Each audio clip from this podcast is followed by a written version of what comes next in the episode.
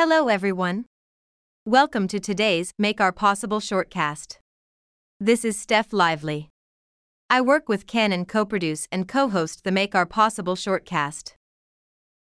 Today, we are providing an excerpt of the interview conducted by Emi Hanes with Ken Polotan as her guest in her podcast show, Bridge Builder. Emi Hanes is the managing director of Bridge Builder, an international strategic communications company. Her expertise includes deep knowledge of international markets, including Europe and China. Specifically, she focuses on go to market strategies, strategic communications, and cultural transformation. Emi interviews Ken on his insights and ideas about leadership and innovation in China, especially in comparison to the West. Let's dive right into it.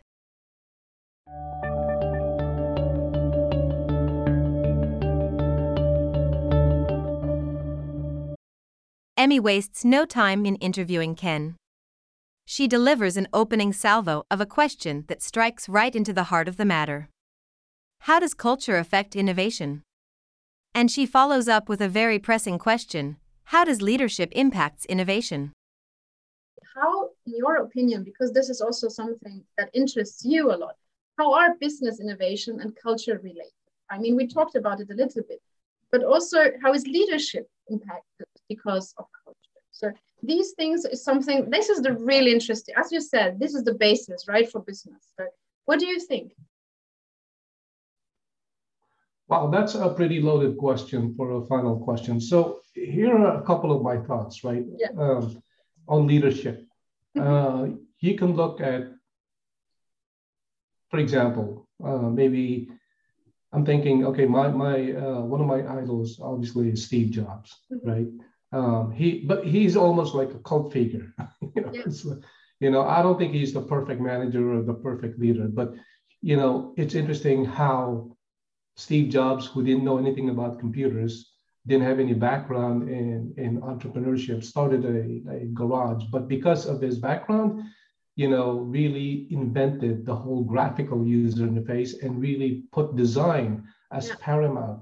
They say that if it were not for Steve Jobs, maybe you're too young to, to know this, we will still all have beige colored computers. Mm-hmm. But he really, he really pushed the design on the desktop, right? Yeah. And now you can see it on the other products.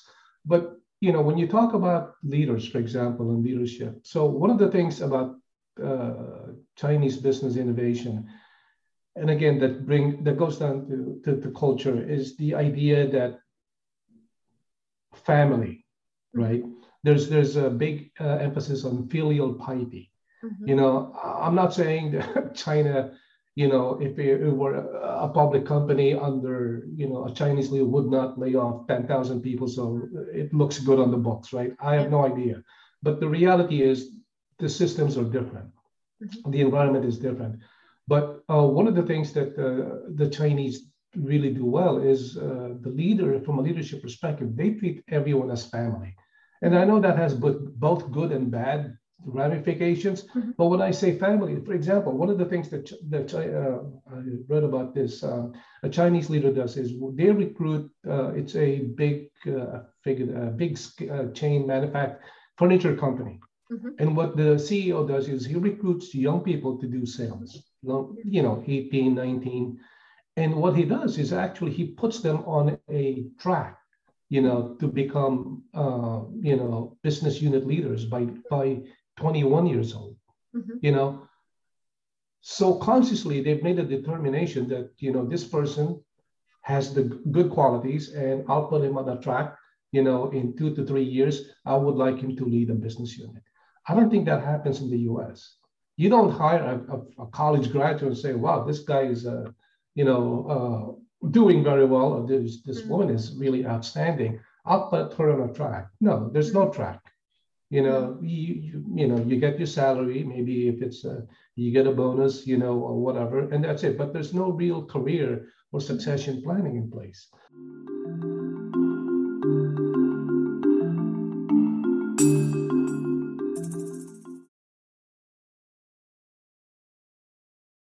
Ken talks about the role of filial piety in Chinese businesses' people strategy. Filial piety is the virtue of exhibiting the proper love and respect for one's parents, elders, and ancestors, particularly within the context of Confucian, Chinese Buddhist, and Taoist ethics. Yeah. You know, um, there's a company here in New Jersey um, that's led by a Chinese from Taiwan, uh, mm-hmm. and it's called Box, mm-hmm. right? And his philosophy is that to treat your employees like they're your parents. Mm-hmm. you know, so okay. so well because of that, his attrition is very low, mm-hmm. right? Um, you know, when you treat your employee, I mean, obviously he started at a small company, but now they're a company of about five thousand. Yeah. You know, uh, so everyone is is family. Folks, have you heard of Tony Hsieh?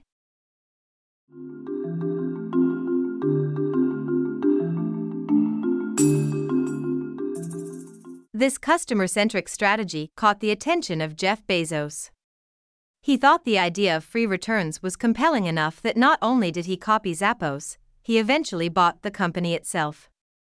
Tony's customer innovation idea became a crucial part of Amazon's Prime membership model.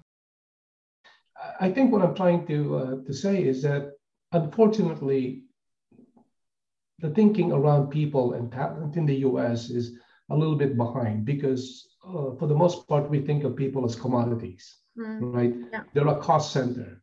Yeah. You're costing me in my business. Yeah. And therefore, as a commodity, you're a line item on my spreadsheet. Yeah. And if the business is not doing well, so be it. Yeah. Right? Out you go. And speaking of innovation, um, unfortunately, he died. Uh, Tony Hsieh, I don't know if you remember him, he started Zappos, yeah. right? Zappos uh, started out uh, an e-commerce site selling shoes, mm-hmm. and even back then, you know, Jeff Bezos would would you know um, Amazon is already around, right? Yeah. But guess what? Zappos is the first ever e-commerce company that allowed free returns. Mm-hmm. Before that, even Amazon said, "You want to return that? We're going to have to charge you for shipping." Yeah. But Tony said, you know what? No, I mean, how can you figure out if the shoes fit right if you're buying it on a computer screen? Yeah. So let's make it returns free. And, and because of that, and you know, again, that kind of thinking, you know, very people-centric thinking, putting people in the center. You know, because of that, Jeff Bezos bought Zappos, and he copied that idea of free returns.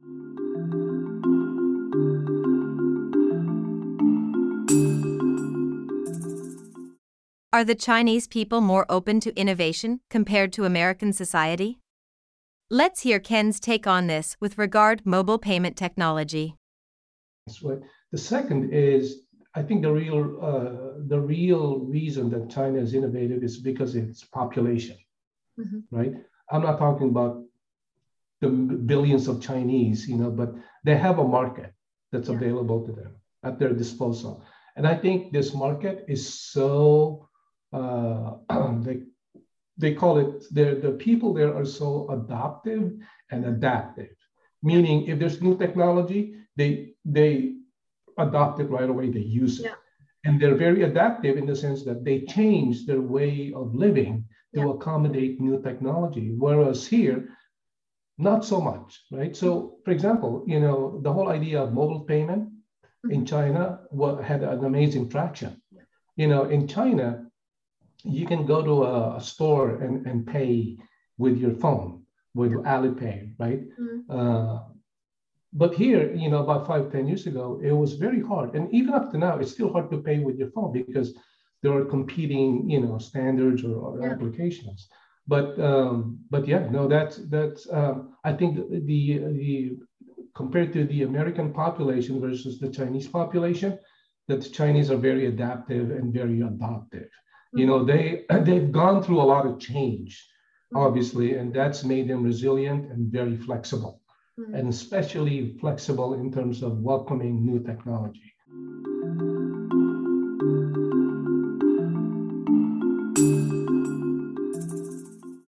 What role does government play in innovation?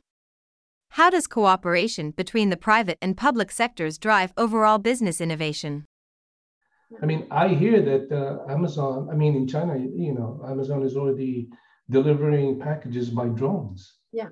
Mm-hmm. Yeah. We still don't have also. that. Mm-hmm. Yeah, the we still don't have that. service as well. I'm sorry. yeah, yeah, no. I mean, in the US, it's still not available. Why? Mm-hmm. Because we still don't have government regulation mm-hmm. and how to accommodate drones in terms of the zone and the fly zone and all that stuff. And that would take five, ten years. Yeah. You know, so you know, in a way, I guess it's if, if it's state or uh, sponsored innovation, or at least paving the way for innovation so that the mm-hmm. government doesn't get in the way, which by the way is what American entrepreneurs and business leaders want, is for government to get out of the way. But in China, they do one more step. Government gets in the way, but they also build the infrastructure for businesses to flourish. Yeah.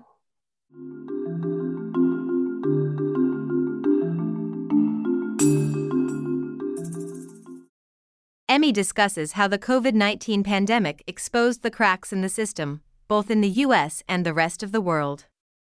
Part of the issue is the American business focus on short term thinking. Exactly. That is really well put. And also, this maybe coming back to what we said at the beginning, this different perception of long term thinking, right? So, including the government, including the population, including also your employees, for example, will help them foster a more sustainable ecosphere um, versus i don't know about the us but i know that in the european union so many people quit their job during covid uh, there was a huge surge of people who said that actually we are super uh, unsatisfied with our work situation. We're not taking into consideration and we will quit, right? So this is something I think if you pay attention to your employees and if you like enable them a good uh, like career track, for example, just as you pointed out, um, that could be more sustainable in the long term for a company, right?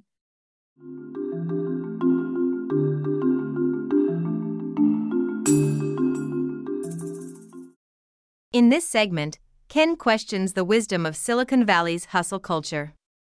He also compares the startup ecosystem in the US and China. Well, yes, you're absolutely right. And like I said, I, am not a big fan of the fact that uh, most business leaders here view people as commodities, right? Yeah. I mean, you know, uh, we've had, like I said, in the 80s, at the height of outsourcing, you know, CEOs were firing employees by thousands. Yeah.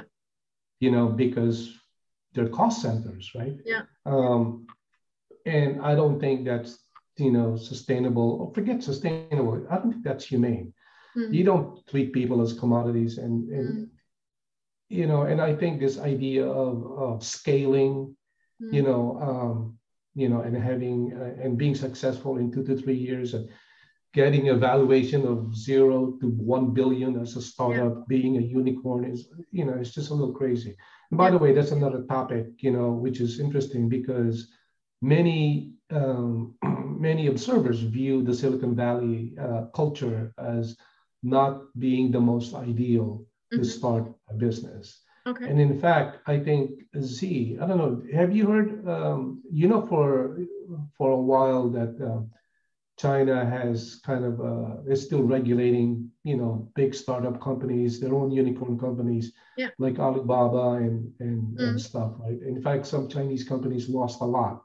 Yeah. In the last few months, you, yeah. you heard about that. Yeah, right? yeah, definitely. And I think what the Chinese leadership are seeing is like, guys, we don't want you startups to follow the U.S. model of startups because mm-hmm. what the US, what we are doing here is that we've used technology to create more inequality. Yeah. Right. So yes, we are. We have unicorns. We have the Ubers, you, you know, which has uh, its own issues with drivers. You know, mm. we have uh, Airbnbs and and mm. everything is on the phone. But at the same time, what has been the really net effect on society? Right. Yeah. It's been this inequality and I think the Chinese, Chinese leadership see that very, very mm-hmm. well and said, hold on a second, guys, you know what, calm down. Let's let's take a look at this. And we don't want to end up like that.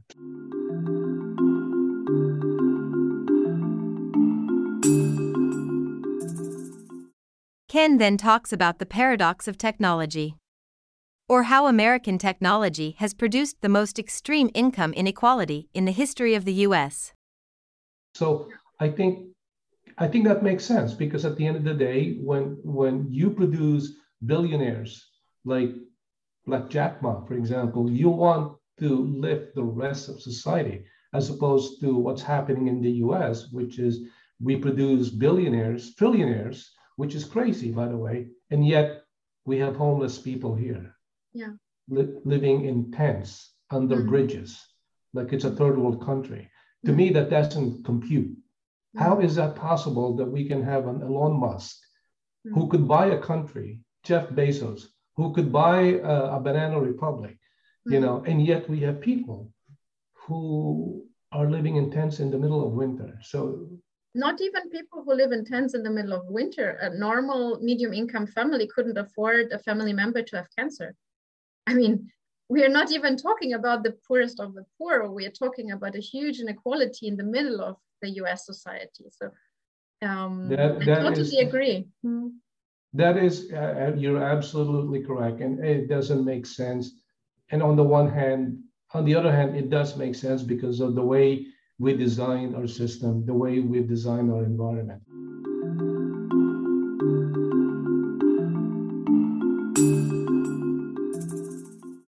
This is an interesting point. As Ken delves into Asian groupthink versus the American psyche of rugged individualism. So, you know, and again, it goes it goes back to culture you know, yeah. Asians and Chinese, we're, we're all about groupthink, you know, mm-hmm. there's not so much about individual. And, and again, I, I would say that the reason America is successful for the past 200 years is this cultural psyche called rugged individualism, mm. right? I and I alone will make myself successful. Yeah. Everybody get out of the way, you mm-hmm. know. And I think it's it has uh, again culture has its traditions and history because this country in the beginning, it's a big country, right? Yeah. And it was it was sparsely populated, especially the West, you know, yeah. and you really had to go, you know, build build yourself up, you know, when there was nothing there. Yeah. And I think that's the kind of attitude and culture where, you know, I alone will make myself successful, get out of the way. Whereas in Asia or China, it's like we you know,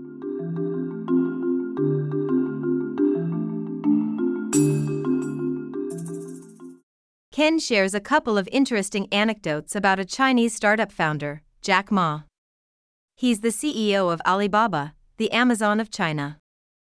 So Jack Ma started Alibaba with 18 people. Some of some of them were former students. Yeah. You know, and Jack Ma is he's he's an interesting guy.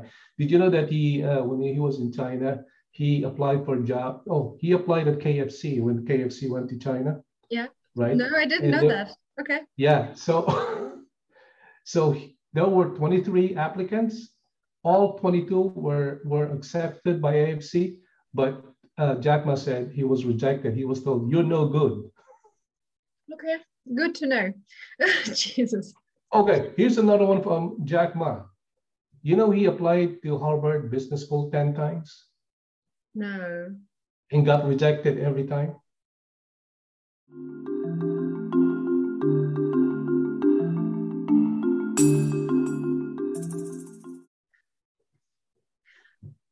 I, I love to see how how I mean for me this is inspirational you know and this is I think a good end of the conversation. I mean I would like to go on forever. We should do a second session. But uh, it's a good ending because it's very inspirational to see that maybe it's just not the right place, just not the right time, and it doesn't have to do with the talent of somebody or with the strength of somebody. But uh, so many people who uh, didn't make it in the US went to China or to Asia and became super successful, or the other way around. And this leads back to culture, innovation, leadership, uh, development, and so on. All like all are linked together. And uh, thank you very much for your insights. It was really, really interesting. I don't want to end the conversation actually, but I know that you have to go. Um, is there anything else you would like to add, Ken? No, I, I just want to say thank you for this opportunity to uh, to chat with you. I've, I've really enjoyed our conversation, and believe me, you know this is something that I'm very passionate about, and I feel like I've only scratched the surface. Yes. And, so no, I mean, which is great because uh, then we can always look forward to another session. Absolutely. I'm really looking forward to it. So thank you, Ken. Thank you very much for your insight and see you for part two, definitely. thank you, Amy. Take care now. Great.